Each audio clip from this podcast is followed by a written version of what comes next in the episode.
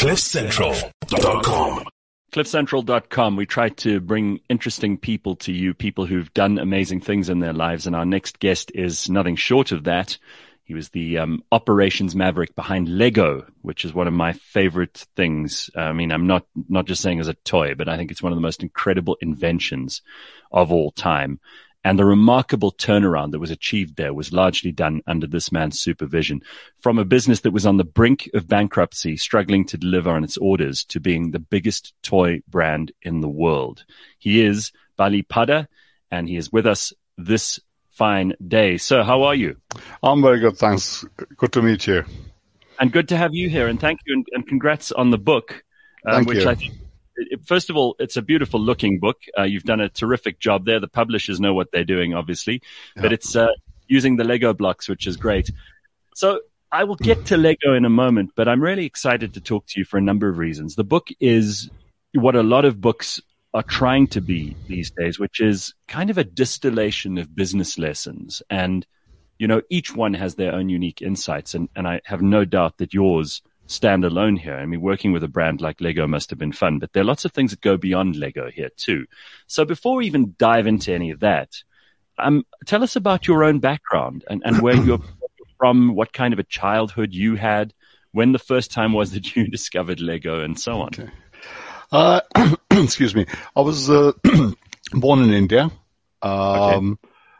I was 12 years old when I came to the UK. I'd never heard of Lego at this point and uh, we had a family business. I helped in the shop, so that sort of gave me a good grounding of customer interface and uh, sort of business sense, cash flow. From, from a very young age, you know, I used to do the banking for the business, um, and my own family, and then you know, subsequently when I got married, my wife's family, they're all entrepreneurs. So career was not a thing that you got into.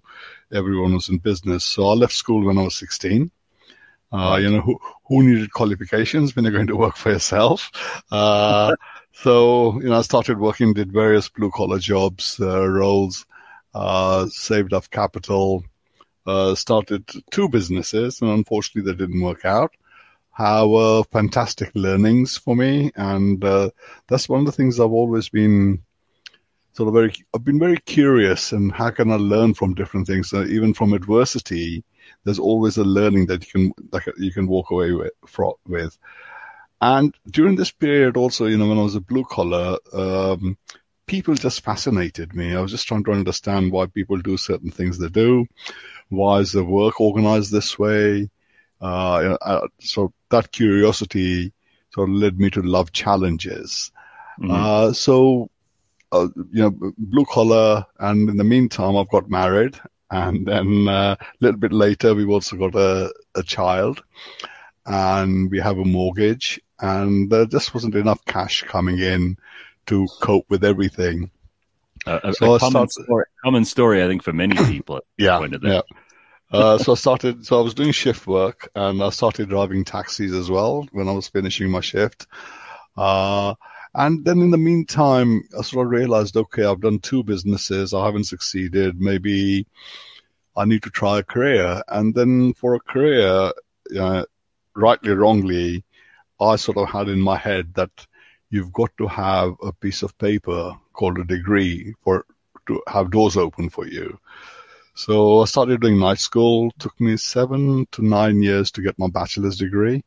And you know, in the meantime, I'm married, driving taxis, and while I'm driving taxis, when I'm down at the stand, I'm reading my books, doing my homework, doing assignments.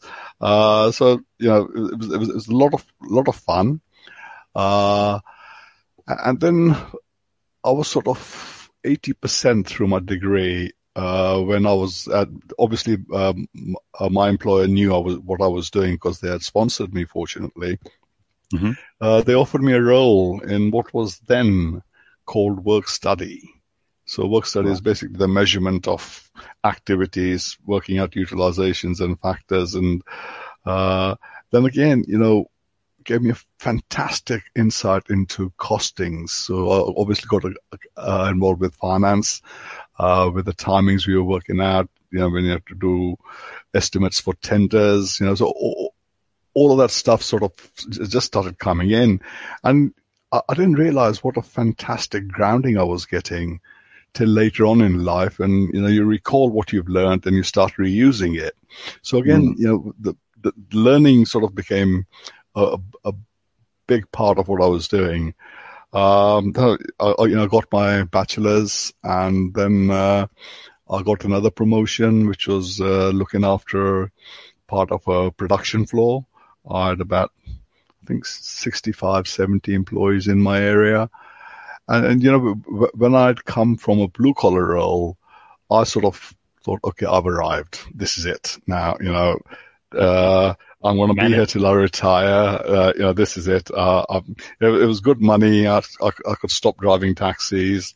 Uh, my wife could take it easier as well. Uh, yeah. So it, it, it, became, I've arrived. Then so, again, my. Can I, can I before, before, we carry on with the story, I, I just want to pause and, and, maybe have some reflection from you on some of those things hmm. because. Mm while you mentioned the blue collar jobs and driving taxis and that kind of thing, you, you know, there's there's a humility that I think all entrepreneurs kind of have about them, which which bypasses so many people who see only the success. And there are lots of people who only look at the story and they'll go, oh, well, you know, this guy kind of ran Lego and that's the most important thing here. But all of these things that you did before then, and, and some of them not particularly glamorous or exciting, most of them I'm, I'm sure not that you would wish to repeat, um, because they must have been a hard slog, long hours, difficult customers, yeah. Without without those, you would doubtless have suffered because you wouldn't have learnt the lessons that they taught you about human Absolutely. nature. About, about Absolutely. Works. And I mean, I'm I'm fascinated in your book about this relationship between you know consumers and and businesses and the efficiency of businesses and all of that stuff. Do you think that those jobs in the beginning taught you all of that? Uh, yeah, uh, yeah. I mean, uh, again, you know, from a very uh, young age, um, you know, like one of the things, uh, I don't think I've said it in the book, but, uh, the customer is not always right. You know, people sort of, uh, there's this mantra, the customer is always right. Um, you know, the customer has a motivation and you as a trader, as an entrepreneur, whatever, you have your own motivation. So y- your objective should be to get those two to meet. If you become far too subservient, you actually harm your own business. Uh, and I learned that very early on, you know, like at, uh, the shop I worked in, family shop was a grocery shop. So it wasn't sort of very big business or anything. Uh, but again, you know, customers wanted discounts, uh, they wanted, uh, uh, better service, etc. And again, you have to balance it against what you could do to sustain your own business. And sometimes, yes, you have to give in depending on the customer. Uh, so, so again, you know, as I keep saying, uh, learnings every step of the way.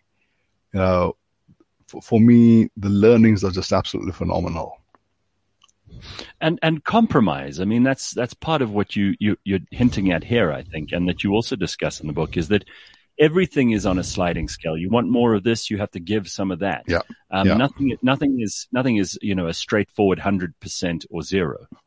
That's absolutely, absolutely. And you know, uh, again, as I was saying, you know, the, the customer wants something. Uh, it's understanding your own business. What is your own money making logic? Then also trying to understand what is their money making logic. So what is motivating them? So now I'm sort of dropping into the realms of uh, Lego now. Um, so, you know, the, our customers were big customers, people like Walmart, Toys R Us. You know, I'm talking about I was when I was in the US. Uh, so you know, what is motivating that particular buyer to behave the way he or she is, and then also understanding what is it that we can do to help her, and also not harm ourselves, because mm. many a time, you know, businesses bend over and they do certain things which actually harms the, their own business, or they do something that harms the customer's business. Right. Right, and you can't do either of those no, because if you absolutely yeah. if you do it, it's to the, to the detriment in the end of all. So yeah. let's just talk about since you've brought us to Lego, and you, you, already mentioned this. One of the first things in your book that you, you go into is that you need to understand your customers' motives, and yeah. you're talking here about big, heavy hitting gorillas in the room like Walmart and people like that. And most people who deal with a customer like that would be fairly intimidated. I mean, if Walmart decide to scrap your product line and they decide not to do a deal with you, that can that can mean the end of your business, hmm. even a big business like Lego, because they are such a behemoth. And it must be when you go into those rooms a bit of all or nothing. Um, in contrast to what we were saying about compromise just now, you, how do you keep your wits about you and also stand firm when necessary and sometimes let things go a little bit? How do you yeah. know? How do you, how do you trust I, your your gut there? Yeah, I know, I was going to say it's it's like an instinct as well. It's like a gut instinct, but it's also sort of you know uh, uh, doing the homework about understanding where you as a supplier stand in the customer's business and what is the terrain of the business that you're working in. Mm-hmm. And then the, the, the, then you know, also trying to understand what are they trying to achieve by pushing you to do A, B, or C. Yeah. And then if you were to do that, how would that impact us? Yeah. Uh, I think that, that that was a way of keeping your wits about you. Uh, I mean, obviously there are many meetings where you get absolutely slaughtered, you know, when your performance hasn't been where it needs to be. Um, right. I, I, I, remember a Walmart meeting, you know, where the guy said, uh, tell me why I should sell Lego. I can make more profit putting dog food on the shelf than putting Lego. I mean, that wow. is tough. Oh that is a tough message to take. And then you try and convince them how you're going to service them better, how you're going to dig yourself out of the hole uh, that you have dug yourself into initially. uh, so, so, so, again, it's it's doing your homework, understanding, then also having confidence in your own capabilities, your abilities in the business as to what you can and can't do. Because if in those meetings you overpromise and you don't deliver, then there is definitely no coming back. Well, since we're on to Lego, let's just hop straight in here because in 2005, as you describe it, Lego was not in a healthy position. And, mm. you know, I grew up with this stuff. I loved it. It was one of my favorite things. It allows kids, and I'm going to extol the virtues of Lego so you don't have to, but it taught me about building and imagination and, uh, and creativity and all kinds of things, which I think I still have a bit of a preoccupation with. I mean, I'm a frustrated architect and right. engineer. And I think despite not having qualifications in either of those realms, Lego helped me to feel that even though it wasn't something I was super specialized in, it was something I could do. And I think for a lot of kids, being able to create something with these mm. building blocks is the most incredible feeling of achievement, you know, especially if you are the sort of kid who has great ideas in your head and you can turn them into fruition. But in 2005, this was not a good business. Uh, things were going horribly wrong uh, for various reasons, and you can tell us about some of those.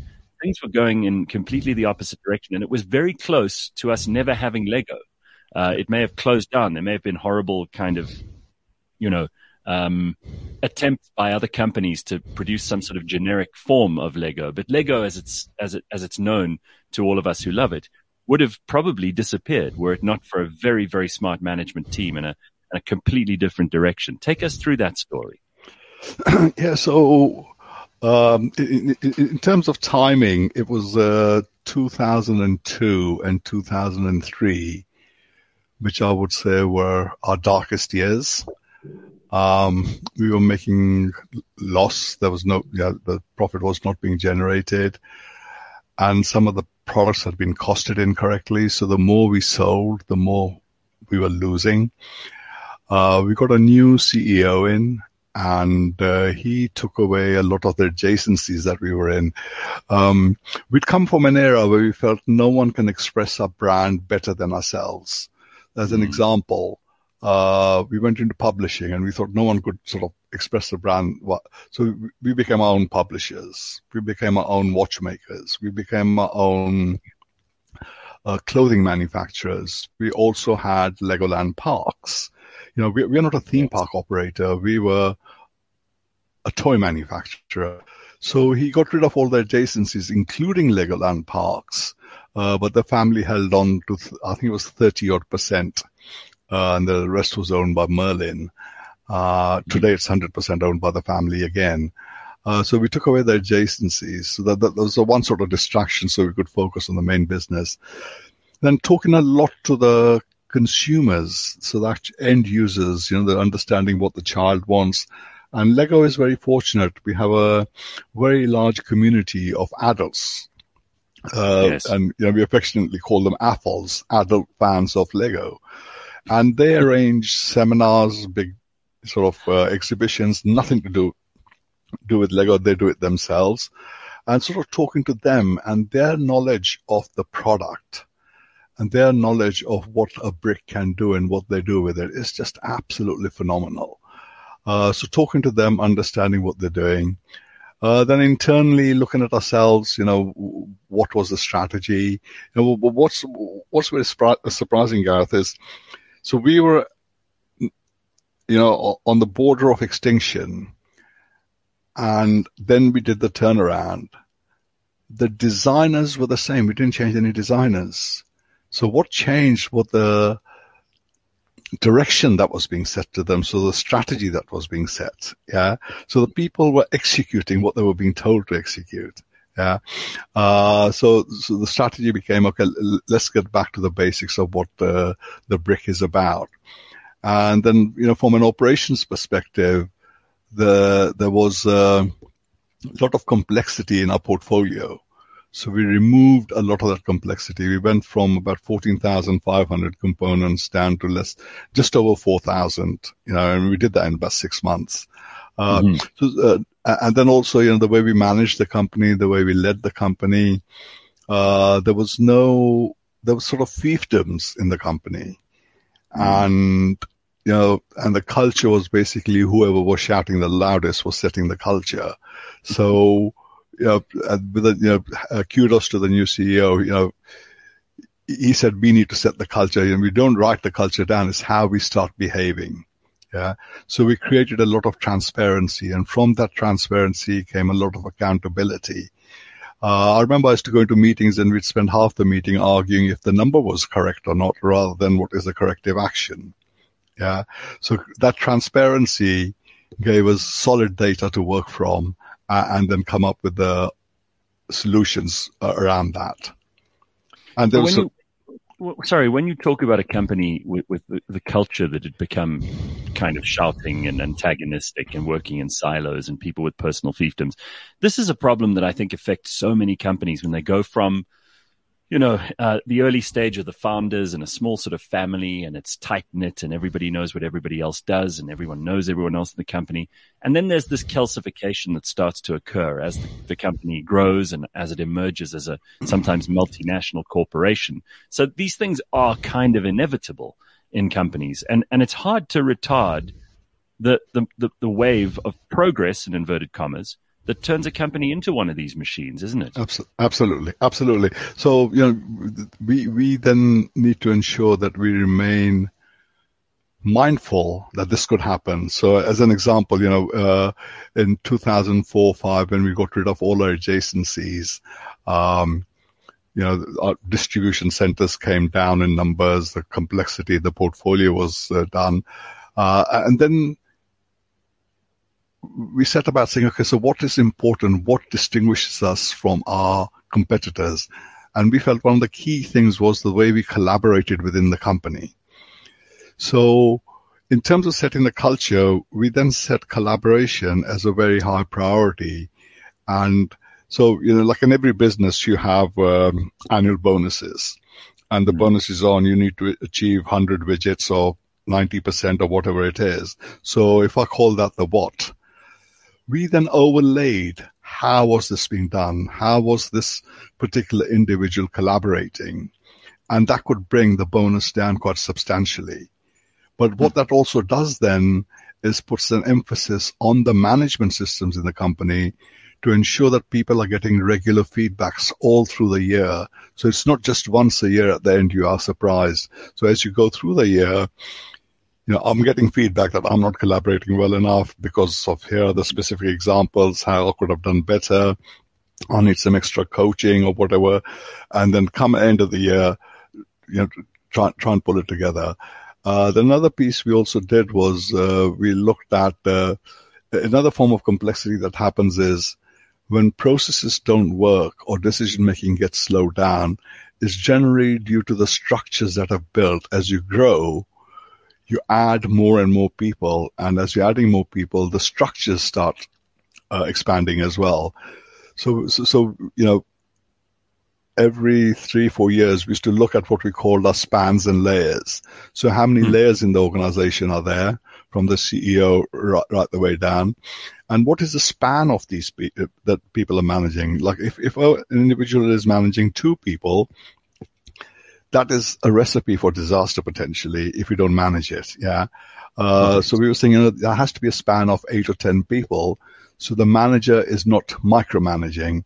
She has to now lead the people rather than micromanage. Yeah. So the spans, so the, the number of mechanisms that, you know, that we put in, was it perfect? No, it wasn't. You know, uh, was collaboration perfect? No, it wasn't.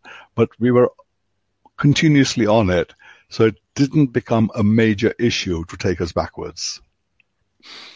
All right, there's a there's a chapter in the book which I found fascinating. You talk about business as being an organism, a living organism. Yeah. Do you just want to explain what you mean by that? Because I think for many of us, we, we tend to think of it as charts and numbers and, deals yeah. yeah. And, and supply and demand and HR and all of these yeah. things which are totally inorganic. How do you see a business? Uh, very early on, so it was sort of coming back to my family shop days. Mm-hmm.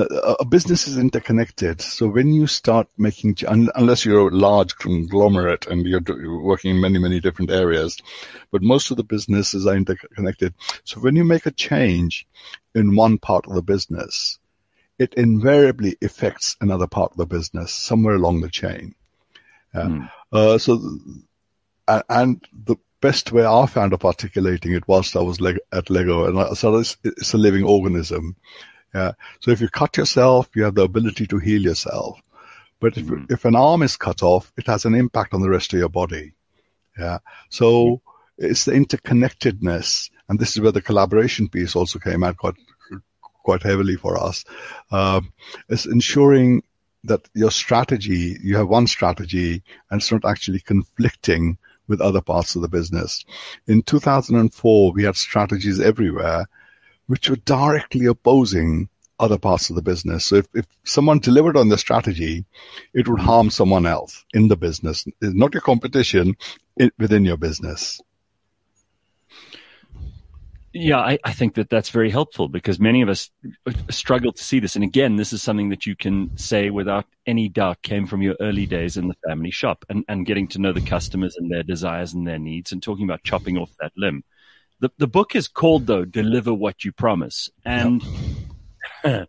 I don't know that that's the most popular statement about, you know, modern society. A lot of people are trying their damnedest. And I think it starts with the politicians, but a lot of people in society are trying their absolute best to do exactly the opposite. In other words, to absolve themselves of personal responsibility, yep. to promise everything and never deliver anything and still get away with it. So when you thought about the cover of this book and you thought about the name of the book, um, obviously, you refer to very specific things that you put into play while you were at Lego and throughout your career. But, but this is, um, do you agree with me that this is not the, the maxim of our times, so to speak? Uh, unfortunately, I have to agree with you. Uh, uh, however, uh, this was something I brought into Lego in 2005 and it started with you know delivering what you promised to your customer mm-hmm. and as as it happened it, it, worked out very well so you know you know at the start you talked about lego as creative it boosts your imagination yes. so we have a promise to the child so when the child opens a box of lego you know the creativity the imagination that's a promise that you know we're, we're, we're putting forward uh, as as a Lego entity. And then if I was working in packing, my contribution to that is to ensure there are no missing pieces. So when a child opens their box on Christmas Day, you know, there shouldn't be any missing pieces. If I'm a designer, I make sure all the uh, pieces fit together, building instructions are right. So it's sort of permeated right the way through the business rather than just one element of it. But but I agree with you. It sort of seems to be near enough uh, fashionable nowadays as to say something. And, you know, uh, with us having just gone through Brexit and what's going on with our own politics over here in the UK, you know, mm-hmm. if they were, they were delivering what they were promising, the, you know, I sit there and say to my wife, you know, if this was a business, you would have fired all of these people.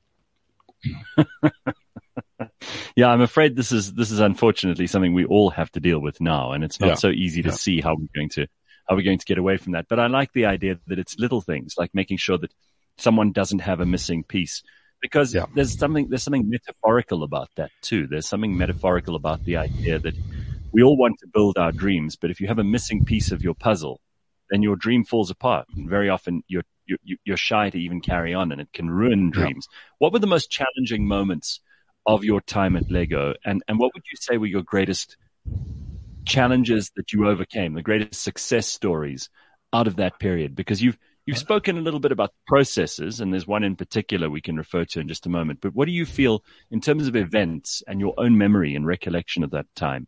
What do you think the greatest challenges were? Uh, I think uh, so, so, when I, as I, again, if I go back, uh, I joined Lego in 2002, hmm. and in that time, the supply organization was seen as next to useless. Uh, and I think I mentioned in the book, uh, we were known as the Arseholes Inc. of the corporation. right. Uh, so this was 2002. So yeah, very bad year. We cannot deliver. Uh, new CEO comes in, new CFO comes in 2004. They decided to outsource the supply chain. Wow. And I, I, was I was junior at the time. I wasn't uh, in the sort of what top two or three layers. Uh, mm And I actually went to the CFO and I said, you know, we can turn this around. We do not need to outsource this. This is not rocket science. And uh, he said to me, the train has left the station. If you want to stand in front of it, be my guest. Ooh. Wow. Okay. Uh, message understood loud and clear. Uh, but you know, within me, I was still, you know, we, we can do this. And then as time progressed, I became the head of supply chain. And then it was my job to outsource. So a guy who had said, don't outsource, we can fix this, is now in charge of the outsourcing. And, uh, and I was very aware of that. And so I, I, I, sat down with both the CEO and the CFO and I said to them, I said, look, I will deliver on this. This will happen uh, regardless of how I feel. I'm making the so, so we went we went into the outsourcing, and very very very soon I realized the contract that had been signed was not right. So the contract manufacturer was not making money, and we were not getting the service. And hmm. as time went on, the situation got worse. So I, I had a choice to make either I'd go and find another contractor, which we had scoured the market, you know, we hadn't found anybody, or I, uh, I'd take a deep breath, go into the CEO's office and say, we need to insource this and we'll get a better service. Right. And which did you choose? Uh, we, we, we insourced everything. And the CFO obviously wasn't happy. He said, of course, he's going to, to say that. Uh, but then, you know, you, you ask about what was the proudest moment. I think one of my drivers for insourcing was we were the world's largest molders. No one had as many molding machines as us. So this is 2005, six now. Yes. Uh, and, and I was saying, you know, we have engineers here who know molding inside out. No one else has that capability. This is mm-hmm. a core capability to Lego which we can actually utilize as a huge competitive advantage. So I spent a lot of time in engineering understanding what's happening. And then that is how I sold it to the CEO and also to the board to bring it all back in. And proudest moment is, you know, that molding is just a money maker for Lego. Uh, you know, at that time we had about 600 machines, 700 machines and the most we could see was about 100, 150 in one location. When I left, uh, we had close to 4,000. Sure. And uh, I think today it's close to 6,000. and that molding, and then we vertically integrated molding because you know the, the trend was to outsource everything, but you know, so we said no because we had some knowledge about molds that we didn't want to others to make because you know, all the steel cutting was done outside. So we started bringing the steel cutting in house as well. You know, uh, people often say that the the, the CEO uh, gets a lot of the shine and the glory, but the COO is usually the person who does all the heavy lifting. And I think you know, having spoken to enough people in business who who've occupied either or both positions, and you've been in both. Um, COOs know the company probably better than anyone else. They have to. That's their whole job. That's their yeah. whole business. And efficiencies and understanding the mechanics of all of that is probably the most important job a COO has. Uh, how would you differentiate the two roles? And, and why would you say that a COO, and I'm putting words in your mouth here, so correct me if I'm wrong. Why would you say, if, if I'm right, that the COO is a rarer find than the CEO? Um, I, I, wouldn't fully agree with you there. Yeah. Uh, so, you know, for me, a big part of my success in Lego was the collaboration I had with the CMO. Right. So the partnership we formed, and I'm talking about Mads Nipper in the book quite a bit. Yes. The part- partnership we formed there I don't think either of us could have succeeded without the other. So it was that collaboration. Well, let's just explain to people too, just for the for the, the purpose of context, that that your the management team at that point, all of you and and one or two others, um, you guys had come up with some plans to really take Lego in a completely different direction, and you know the movies started coming out, the collaborations with some of the the biggest franchises and all of that stuff, which really just pushed Lego into a completely different place to where it had been in those early 2000s, right? Yeah, yeah. Yeah, uh, you know, uh, we were in the movies before as well. So we'd had the Harry Potter, we had the Star Wars, we did some work with Spielberg. Uh, but what was happening was our own IPs uh, were not as strong. So one of the things that we really focused in on was to ensure that our own IPs, so Lego City, yeah, mm. making that a lot stronger, uh, Lego Ninjago, making that a lot stronger. Uh, yes. So th- that was the direction that we went into. Um, I'm, I'm, I'm sorry, Gareth, I've lost thread of the question.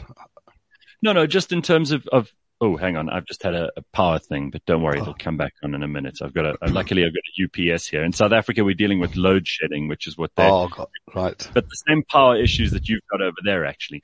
No, I was asking about the, about the change in direction. I was asking about the COO and the CEO, and you mentioned that's when you brought in the CMO. The oh, right. Okay. Yeah. Yeah. And I think, I think, you know, we'd be interested to know how those roles all kind of where yeah. they converge and, and yeah, where they, uh, they don't overlap. Yeah. I, I think, you know, in order for us to succeed, it's very important to have a CEO, CEO who's prepared to listen to you. And I mean, really listen, not just, you know, give you the cursory nod of the head and you go out the door, uh, to engage with you. Uh, I, I, couldn't have done any of this without the CEO's blessing. Uh, not only blessing, but also active participation where I needed it. Um, and he was very much in the strategic realm. Uh, so he was the one who decided to get rid of the adjacencies. He worked with the family. He worked with the external environment. So, you know, like, um, the European Union and everything with all the toy regulations. So he, he was engaged a lot in that. Um, yes, there's no doubt he gets all the glory because he's the head, head honcho, yeah, uh, and, and he's going to got, get the glory. Uh, but, but without having the partnership with the CMO and uh, an empathetic CEO, I don't think it's possible. Right, absolutely. Okay, so let's just get back to the book for a second because it is full of business lessons. Um, which of these things do you think people are the least good at implementing? Because you know, the visual factory, let's just explain what that is. That was this, this meeting you had once a week, right? Where you call in people from the business all over the business. You could find yourself, you know, as a brand new recruit sitting right next to the CEO. Um, and in these visual factory sessions, people would figure out whether there are ways to improve processes, efficiencies, how the market works, who your biggest suppliers are. All kinds of questions would come up in these. This was your brainchild, was it not? Yeah, yes, it was. Yeah. Explain it in, in your own words, because I've given it a, a, really hatchet job trying to explain it in mine. No, no, uh, I, I, think you, you, amplified it a lot more than it really was. So, so the, the way it started, it. the way it started was when I joined Lego in 2002. I mean, the customer service levels were absolutely crap. You know, we were filling our, our order fill rate was about six to 10%. Yeah. I mean, wow. it's diabolical. Uh, so I tried to institute a weekly operational update to see what did the customer order and what did we actually manage to ship. Yeah. And again, this goes back to the culture, accountability, transparency. Uh, people would be late for the meetings. People wouldn't turn up and really frustrating. You know, so you wanted some key people there. They haven't turned up. They've gone to another meeting. And someone said to me, you know, in Lego, everyone likes strategy and you're being very operational, executional. That's why they don't come. Yeah. So I changed the title of the meeting, called it a weekly strategic operational update. And the attendance went up. The agenda was the same. Right. And uh, then, but people were still turning up late and everything. And then during this period, I thought, you know, okay, so what are the key things that are important to us in this period? So we, I looked at periods like the next quarter or next two quarters, mm. and uh, so wrote them up on a white on, on, a whiteboard, and said, okay, this is what we're going to measure. This is what we're going to. Um, and then assigned owners, so it was very clear who owned the data they populated it and the meeting was around discussing is it in green or is it in red? If it's green, no discussion. If it's red, what happened? What are we going to do about it? And again, okay. part of this was creating the transparency. Then there was a person accountable. And then what I also started doing, which sort of sounds a bit uh, childish, but that was the only way I could think of, was you know, the meeting starting at half seven in the morning, I'd lock the door at half seven. You couldn't come right. in afterwards. Was well, uh, this is a big. This is again. I, I, I hate to sit here and moan like a like an old man about modern society, but people seem incapable of of being punctual. Yeah, yeah, and not only that, if you were a senior guy, you expected a recap of what mm. had happened in the ten minutes that you were late. So that's yeah, uh, uh, you know, so I'm, I'm sitting there thinking, hang on a minute, there's 88 people in this room we're doing yeah. a recap. We're wasting 80 minutes of the company's resources because this guy couldn't be bothered to turn up on time. Right. Yeah. Uh, so, so again, so that was the culture of the company. So it became known that, you know, if you're attending Bali's meeting, you better be on time, otherwise you'll be locked out. Yeah. Important. Uh, and I, you know, one day I was in Denmark and, uh, the CEO was supposed to come and I, I locked the door. Uh, so everyone was sort of, I could hear whispers, is he going to do it? Is he going to do it? And I thought, if I don't do it now, that's the wrong message. Maybe uh, I was being too bullish here, but I did. And, you know, him and I laughed about it afterwards and it became a game. After that, he'd try and lock me out if I was late anywhere. Yeah. Well, I mean, that's, that's a, that's a big move to make because of course your own reputation and all the, the brand value you've built in, in, in kind of making sure that people be on time and take these things seriously could have been yeah. out of the window if you'd made Absolutely. an exception to the CEO. Yeah. yeah. yeah. Well, I mean, I've got to congratulate you. It's a terrific book, um, and I think you. you. know there are so many there are so many business books out there. But why not learn from someone who is at the helm of one of the biggest and most successful companies in the world, and who managed to be a part of this enormous and incredible turnaround? Do you have uh, Lego at home? Do you ever sit around and build things with Lego, or is it uh, not something? I don't as much now, but I do. Yes, I do. Uh, uh, I'm just looking around my office at the moment. I don't have anything. Uh, I have a couple of pieces on show. Yeah. I think that's great. I mean, it's it's something that probably um, you know, secretly everyone wants to do. It's only, it's only the ones who are comfortable with that, that you called it childishness when it came to punctuality just now. But I think that childishness is exactly the reason that we love Lego so much is it, it allows children to, to think of themselves as being, you know, in the world of building and changing things and, and creating out of nothing. It's incredible, Bali. Well done on the book. And really, thank you so much for talking to us this, uh, this day. It's, it's just great to have your, your insights into so much. The book is thank called you Deliver What You Promise by Bali Padda. I'll put it up on the screen and you can go and see. You can get it at all good bookstores or online. And uh, yeah, good luck for the future. What are you up to at the moment? I'm uh, advising a couple of CEOs. I'm on the I'm a trustee of a charity in our county. Um, helping my daughter with a business. She started her own business. Uh, yeah, so that's uh, and and trying to play golf badly. I think that's true for any golfer. Yeah. Thank you so much. What a pleasure to talk to okay. you. it's a pleasure talking to you. Thank you. Thank you. CliffCentral.com